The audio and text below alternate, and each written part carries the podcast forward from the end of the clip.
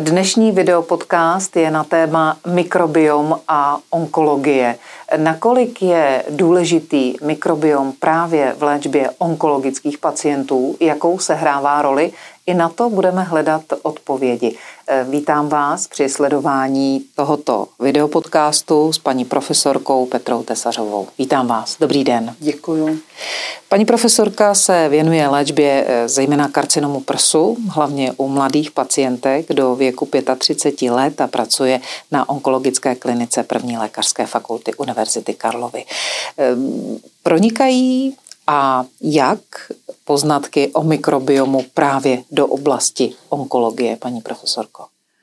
pronikají, pronikají postupně a v poslední době se ten průnik zrychluje, protože se musí zohledňovat problematika mikrobiomu u některé inovativní terapie z hlediska jejího účinku. Eh, nicméně eh, mikrobiom eh, má daleko širší účinky v souvislosti se zhoubným nádorem. Může ovlivnit jeho vznik, může ovlivnit jeho průběh, může ovlivnit i průběh léčby nádoru, čili všechny tyhle roviny my v onkologii musíme sledovat. Nakolik může Zatím to, co víme o mikrobiomu v souvislosti s onkologickými pacienty, může vést třeba k podpoře onkologické léčby. A nebo jak se může dotknout onkologické prevence? Eh, no určitě obou dvou těchto oblastí se mikrobiom může dotknout. Eh, mluvila jsem o tom, že složení mikrobiomu může eh, ovlivnit vznik nádoru. Eh, může být jedním z faktorů, proč se zhoubný nádor vyvine. Eh, zhoubný nádor je soubor eh, buněk, které se vymknou kontrole, dělí se, proliferují a ta zhoubnost toho onemocnění vyplývá z toho, že se některá z buněk může vydat na cestu do organismu, založit metastázy a tím vlastně kolonizovat ten hostitelský organismus a připravit ho o zdraví a posléze o život. A tehle proces má několik různých stupňů a vlastně na všech těch stupních se může nějakým způsobem eh, mikrobiom podílet. Co se týče e, úplného vzniku zhoubného nádoru, tak ta představa je taková, že zhoubný nádor vzniká jako důsledek sekvence různých chyb, které vznikají při dělení buněk, takzvaných mutací, které potom vedou k tomu, že z té hodné, poslušné, disciplinované, zdravé buňky se stane ta agresivní, nádorová, neposlušná a hlavně mobilní buňka, buňka nádorová. Takže Eh, tady mikrobiom může hrát roli jednoho z těch zásahů, eh, které vedou ke změně té zdravé buňky na buňku nádorovou, eh, protože se předpokládá na základě takové teorie o dvou zásazích, že jeden z mechanismů, třeba chronický zánět nebo nějaká látka, která přímo způsobí mutaci v genetické výbavě buňky, je jedním z důvodů, proč se buňka nasměruje směrem k nádoru a druhý eh, zásah už je taková poslední, to je takový poslední řebíček do rakvičky té zdravé buňky, eh, tedy ten druhý zásah může být právě nějaká změna mikrobiomu. Co se týče té onkologické prevence, jaké jsou zásady dnes platné v onkologické prevenci? Nakolik to může posílit právě povědomí u širší veřejnosti o mikrobiomu a o zdravějším stylu života? Tak onkologická prevence je velká výzva, protože eh, se zdá, že asi 60% všech zhoubných nádorů je vlastně preventabilních. A všechny ty eh, náklady, všechno to utrpení, eh, všechna ta terapie, kterou potřebujeme na tyhle nádory, by se ušetřila, kdybychom byli schopni účinné prevence.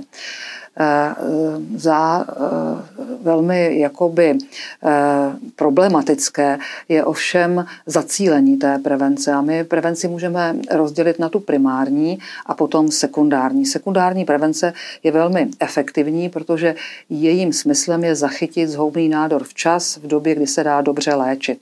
Takže se soustředujeme na skupiny pacientů, kteří mají nějakou vyšší pravděpodobnost vzniku nádoru. Buď proto, že jsou v určité věkové skupině, to je třeba podklad screeningových programů, nebo proto, že mají nějakou chorobu, která předchází vzniku nádoru, takzvanou prekancerózu, nebo proto, že mají třeba nějakou dědičnou mutaci, která významně zvyšuje riziko jejich nádoru.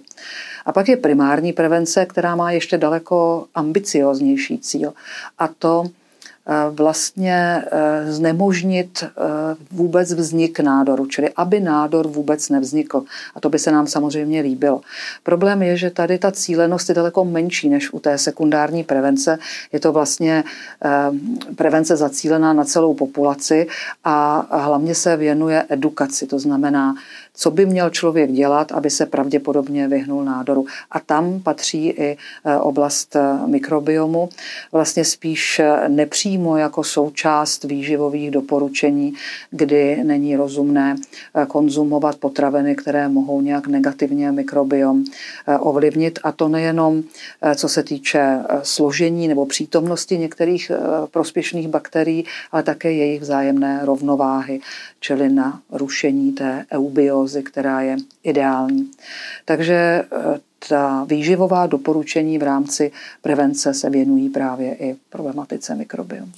Jak podle vás je onkolog nebo onkologie jako celý obor e, obeznámena právě s problematikou mikrobiomu a jak je to pro ně vlastně lákavá věc se tímhletím zabývat? Eh, myslím si, že ty znalosti obecně nejsou eh, eh, velké, nejsou hluboké, protože my jsme doposud vlastně s touhle fazetou onkologické prevence a léčby moc nepracovali. A to proto, že ty léčebné možnosti, které jsme doposud využívali, mikrobiom buď měli, anebo jej zničili. Eh, takže eh, tady vlastně ta modulace eh, té terapie příliš nepřipadala v úvahu. Hormonální léčba se většinou mikrobiomu moc nedotýká, chemoterapie jej může zdevastovat. K tomu přispívá i podpůrná léčba, která má různý dopad na mikrobiom, například terapie antibiotiky. Takže tohle byly jakoby okrajové informace o využití a roli mikrobiomu v onkologické léčbě.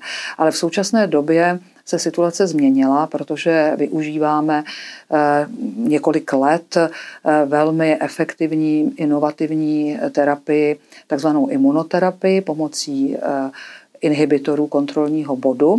A to je jemná, sofistikovaná, cílená léčba, která zasahuje do imunitních mechanismů v souvislosti se zhoubným nádorem.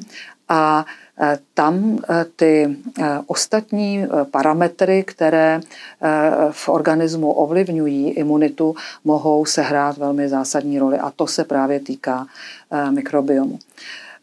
Ta moderní imunoterapie funguje tak, že imunitu, která byla přemožená zhoubným nádorem, který se chová trochu jako trojský kůň a dlouhou dobu se vydává za buňky tělu vlastní, pokud se nějakým způsobem odlišuje od té eh, původní tkáně, eh, z které vychází, tak ho imunitní mechanismy hned eh, usměrní. Takže vlastně sama imunita vede k tomu, že ten nádor se dlouho schovává za tu původní zdravou tkáň a imunita není schopná ho včas rozpoznat.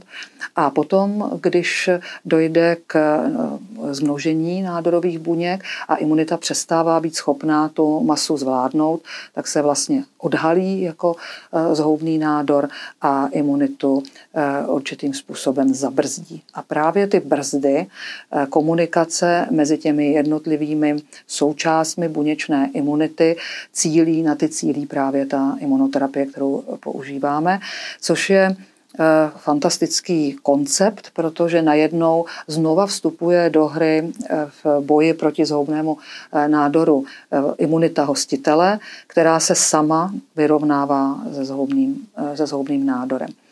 A tuhle efektivitu léčby a také její případné nežádoucí účinky, které většinou plynou z toho, že ten nástup té nově probuzené imunity je silnější, než potřebujeme a místo toho, aby se opřel jenom do nádorových buněk, tak se efekt té léčby dotýká i zdravých buněk, které jsou tou imunitou paradoxně poškozené, tak to všechno může modulovat mikrobiom. Eh, takže v tomhle směru probíhá i celá řada klinických studií, eh, které eh, ukazují, že by změna mikrobiomu mohla rozhodnout o tom, jestli pacient bude na imunoterapii reagovat dobře nebo nikoli, což ho může stát záchranu života. Čili tady je to opravdu velmi významná parketa. A stane se podle vás v budoucnu právě úprava mikrobiomu součástí komplexní komplexní eh, onkologické terapie, onkologické léčby? Určitě a my v to eh, velmi doufáme, protože klinicky je největším problémem téhleté fantastické terapie, která obrátila u některých zhoubných nádorů prognózu úplně jiným směrem. Eh, donedávna léčit plicní nádory eh, byla smutná profese a teď je to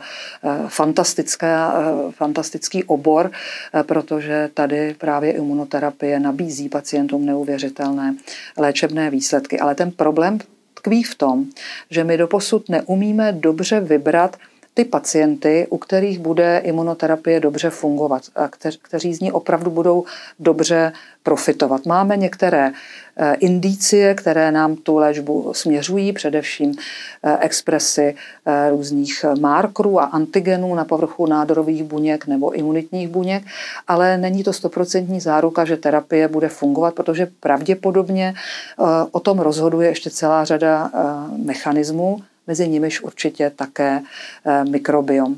A tak se stále množí eh, nové informace o tom, že Existuje eh, určité příznivé složení mikrobiomu především toho střevního, u těch pacientů, kteří dobře odpovídají na léčbu a naopak ti, kteří z té léčby neprofitují a zbytečně se trápí nežádoucími účinky terapie, která jim vlastně nepomůže, tak mají eh, nedobré složení mikrobiomu, bych to simplifikovala. A tak z toho samozřejmě vznikla představa, že by se eh, mohla předat ta informace v podobě toho pozitivního mikrobiomu i těmhle těm non-respondérům. Mě právě v té souvislosti eh, vede k úvaze předpoklad, že významná souvislost může být právě mezi stavem mikrobiomu s karcinomem eh, kolorekta. Tak by mě zajímalo, jestli tomu tak je a co z toho vlastně pro vaší praxi onkologů může vyplynout. Ano, to máte pravdu, to se nabízí, protože ten střevní mikrobiom je asi jakoby nejvýznamnější eh, populace eh, eh, mikrobů v organismu, i když se předpokládá, že asi 18 míst, kde se vyskytuje lokální specifický mikrobiom v lidském těle. A tady to ovlivnění jak vlivem potravy, léků, tak i možnou, možným přenosem stolice v podobě transplantace se nabízí jako možné terapeutické intervence a probíhá tady celá řada klinických studií. Jedna probíhá i na naší klinice a zatím se ukazuje, že opravdu by mohla být pro pacienty tahle cesta prospěšná. Jsou ještě některé další nádory, které můžou úzce souviset jo, jo, jo, právě... Jich celá řada. Já samozřejmě nemůžu nezačít s karcinomem prsu, což se zdá, že je eh, jakoby málo pravděpodobné, ale není to tak. I karcinom prsu v klinických studiích prokázal, že složení mikrobiální složení především eh, obsahu eh, duktů a lobulů prsní žlázy může ovlivnit výsledek léčby a je eh, typické pro pacienty s nádorem, eh, na rozdíl od pacientů, kteří nemají zhoubný nádor. Eh, tady ty klinické studie byly vysoce signifikantní, takže určitě tímhle směrem bude dál výzkum pokračovat. Jinak i ostatní nádory zažívacího traktu mají také svoje specifické vztahy k mikrobiomu, ať už je to karcinom pankreatu nebo nebo hepatocelulární karcinom, karcinom žaludku, kde je známá souvislost s helikobakterem pylori a vředovou chorobou. Čili v podstatě spíš by se nenašel zhoubný nádor, kde se tahle souvislost neobjevuje. Pokud ano, tak pravděpodobně ještě nebyla vyskoumána. A působí zdravý mikrobiom protektivně? Ano, určitě eh, ty informace o tom, jak může mikrobiom eh, iniciovat a modulovat vznik nádoru, eh, jsou známé. A takže zdravý mikrobiom, který má naopak protektivní funkci, například ve střevě, ať už vezmeme ten nej, nejpregnantnější příklad, tak může zabránit vzniku nádoru, protože zajišťuje integritu eh, střevní stěny, eh, zajišťuje eh, imunologický dozor právě proti vzniku zhoubných nádorů. Zajišťuje normální trávení potravy bez vzniku působků, které by mohly být kancerogenní a zároveň neobsahuje bakterie, které by produkovaly nějaké toxíny, které by byly kancerogenní. Čili určitě zdravý mikrobiom je výborná deviza pro eh, jeho nositele eh, z hlediska rizika vzniku soumného nádoru. Trošku jste to tady už zmínila, ale pojďme se na to podívat ještě trošku víc. Nakolik má onkologická léčba právě vliv na složení mikrobiomu? Tak tady ten, ta problematika je relativně komplikovaná, protože v průběhu vzniku diagnostiky, léčby zhoubného nádoru eh, se s mikrobiomem dějí eh, různé změny. Stejně tak v různých fázích vývoje eh, toho nádoru se mění mikrobiom. Takže my úplně přesně nevíme, které změny souvisejí s chorobou, které změny souvisejí s tím, že se tam choroba vůbec objevila a které změny souvisejí s léčbou ale eh, známe eh, přímou souvislost eh, léčby antibiotiky a poškození mikrobiomu. A tam je zase vliv na terapii pomocí checkpoint inhibitorů, pomocí té inovativní imunoterapie, kde antibiotika mohou ovlivnit efektivitu imunoterapie. A to víc pokud jsou použita eh, v nějaké širokospektrální podobě eh, před eh, zahájením imunoterapie, než paradoxně v průběhu léčby. Protože ten mikrobiom, který je vybitý těmi antibiotiky, se vlastně nemůže zapojit do podpory efektivity imunoterapie. Takže tahle souvislost tady je nepochybně prověřena. Ta skladba mikrobiomu ovlivňuje i to, jak pacient reaguje na léčbu? Vždy? Pravděpodobně ano, protože klinické studie to eh, podporují. Čili eh, zdá se, že pacienti, kteří mají eh, prospěšný nebo, nebo šťastný mikrobiom, tak reagují příznivě a ta protinádorová odpověď může znamenat prodloužení jejich života nebo úplné uzdravení. A pacienti, kteří neodpovídají na léčbu, mají ten nešťastný mikrobiom.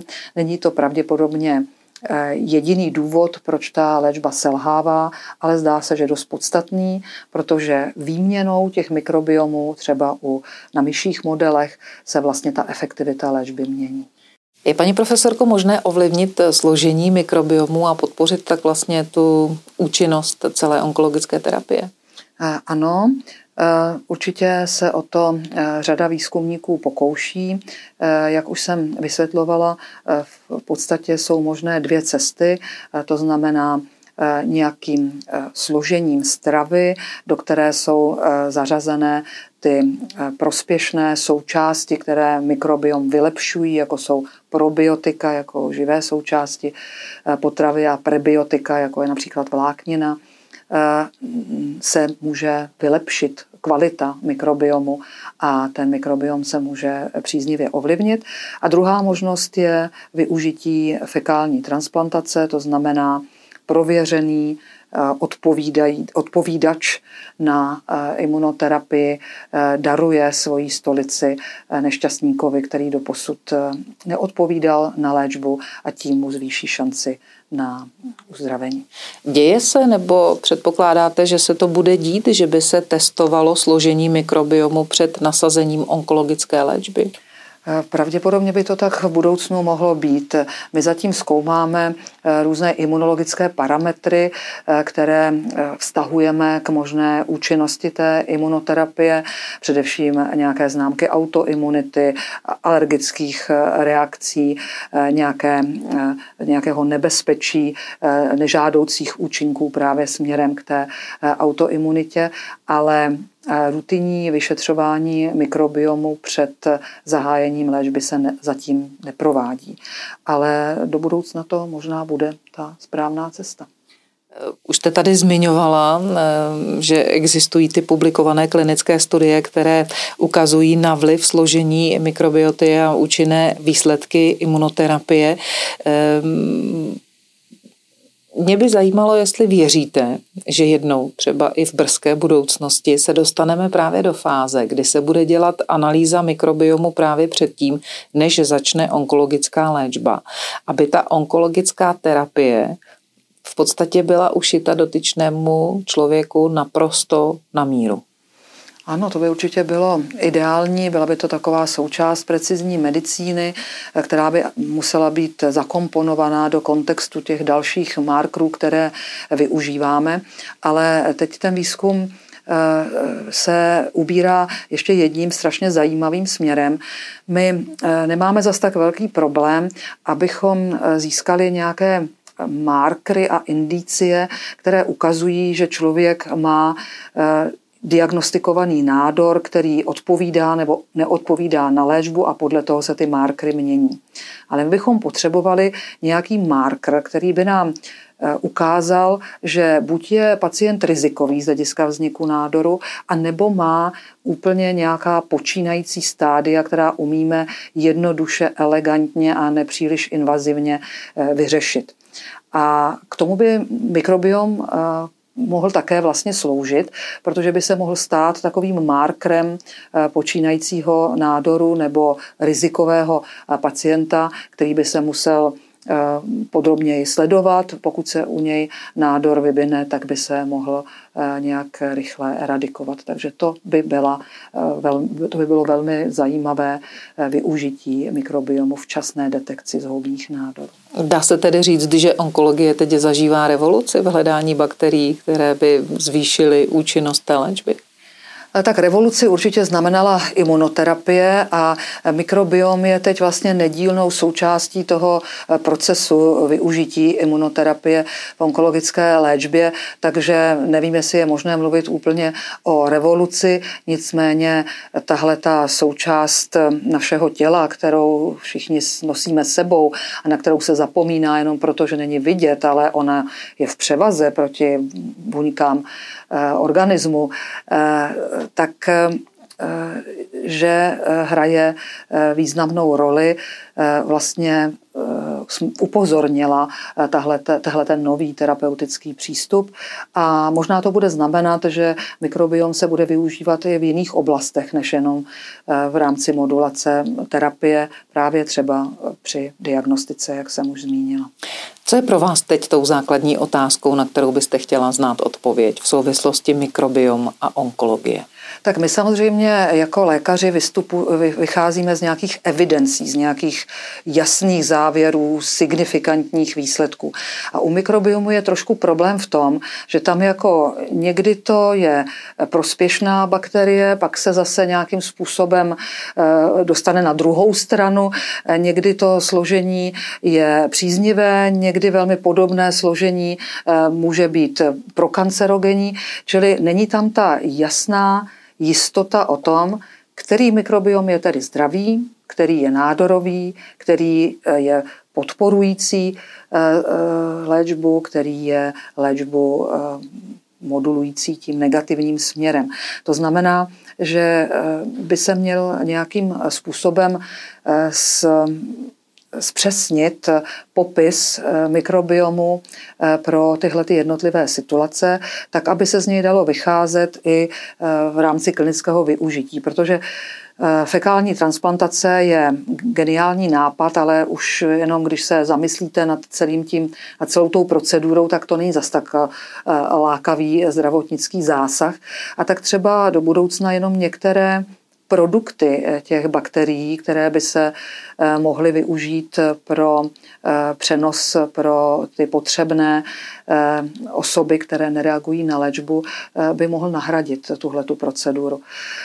Takže přesnější definice toho mikrobiomu z hlediska jeho funkce, efektivity a dopadu, to je určitě jeden směr, kudy se výzkum bude ubírat. A druhý směr vychází z toho, že mikrobiom má také svůj genom, to znamená svou genetickou výbavu a přesnější informace o genetické výbavě našeho mikrobiomu by mohly ještě více zpřesnit informace o jeho efektivitě eh, v rámci eh, prevence, eh, promoce, indukce a léčby z houbních nádorů. A nakolik teď, paní profesorko, je u onkologických pacientů ve vzorcích buď slin anebo stolice stejné nebo podobné množství totožných mikrobiálních kmenů? Víme to? No, ty jednotlivé studie ukazují, že opravdu jsou některé mikrobiální kmeny, které jsou typické pro některé typy nádorů. Jsou i některé produkty bakterií, které se objevují například Eh, masné kyseliny s krátkými řetězci eh, jsou vlastně protektivní proti nádoru a u těch pacientů, kteří dobře odpovídají na léčbu, tak se v té stolici objevují eh, ve vyšší koncentraci.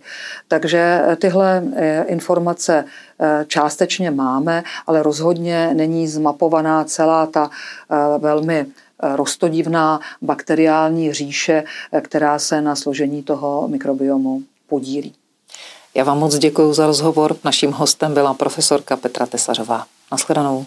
Děkuji za pozvání.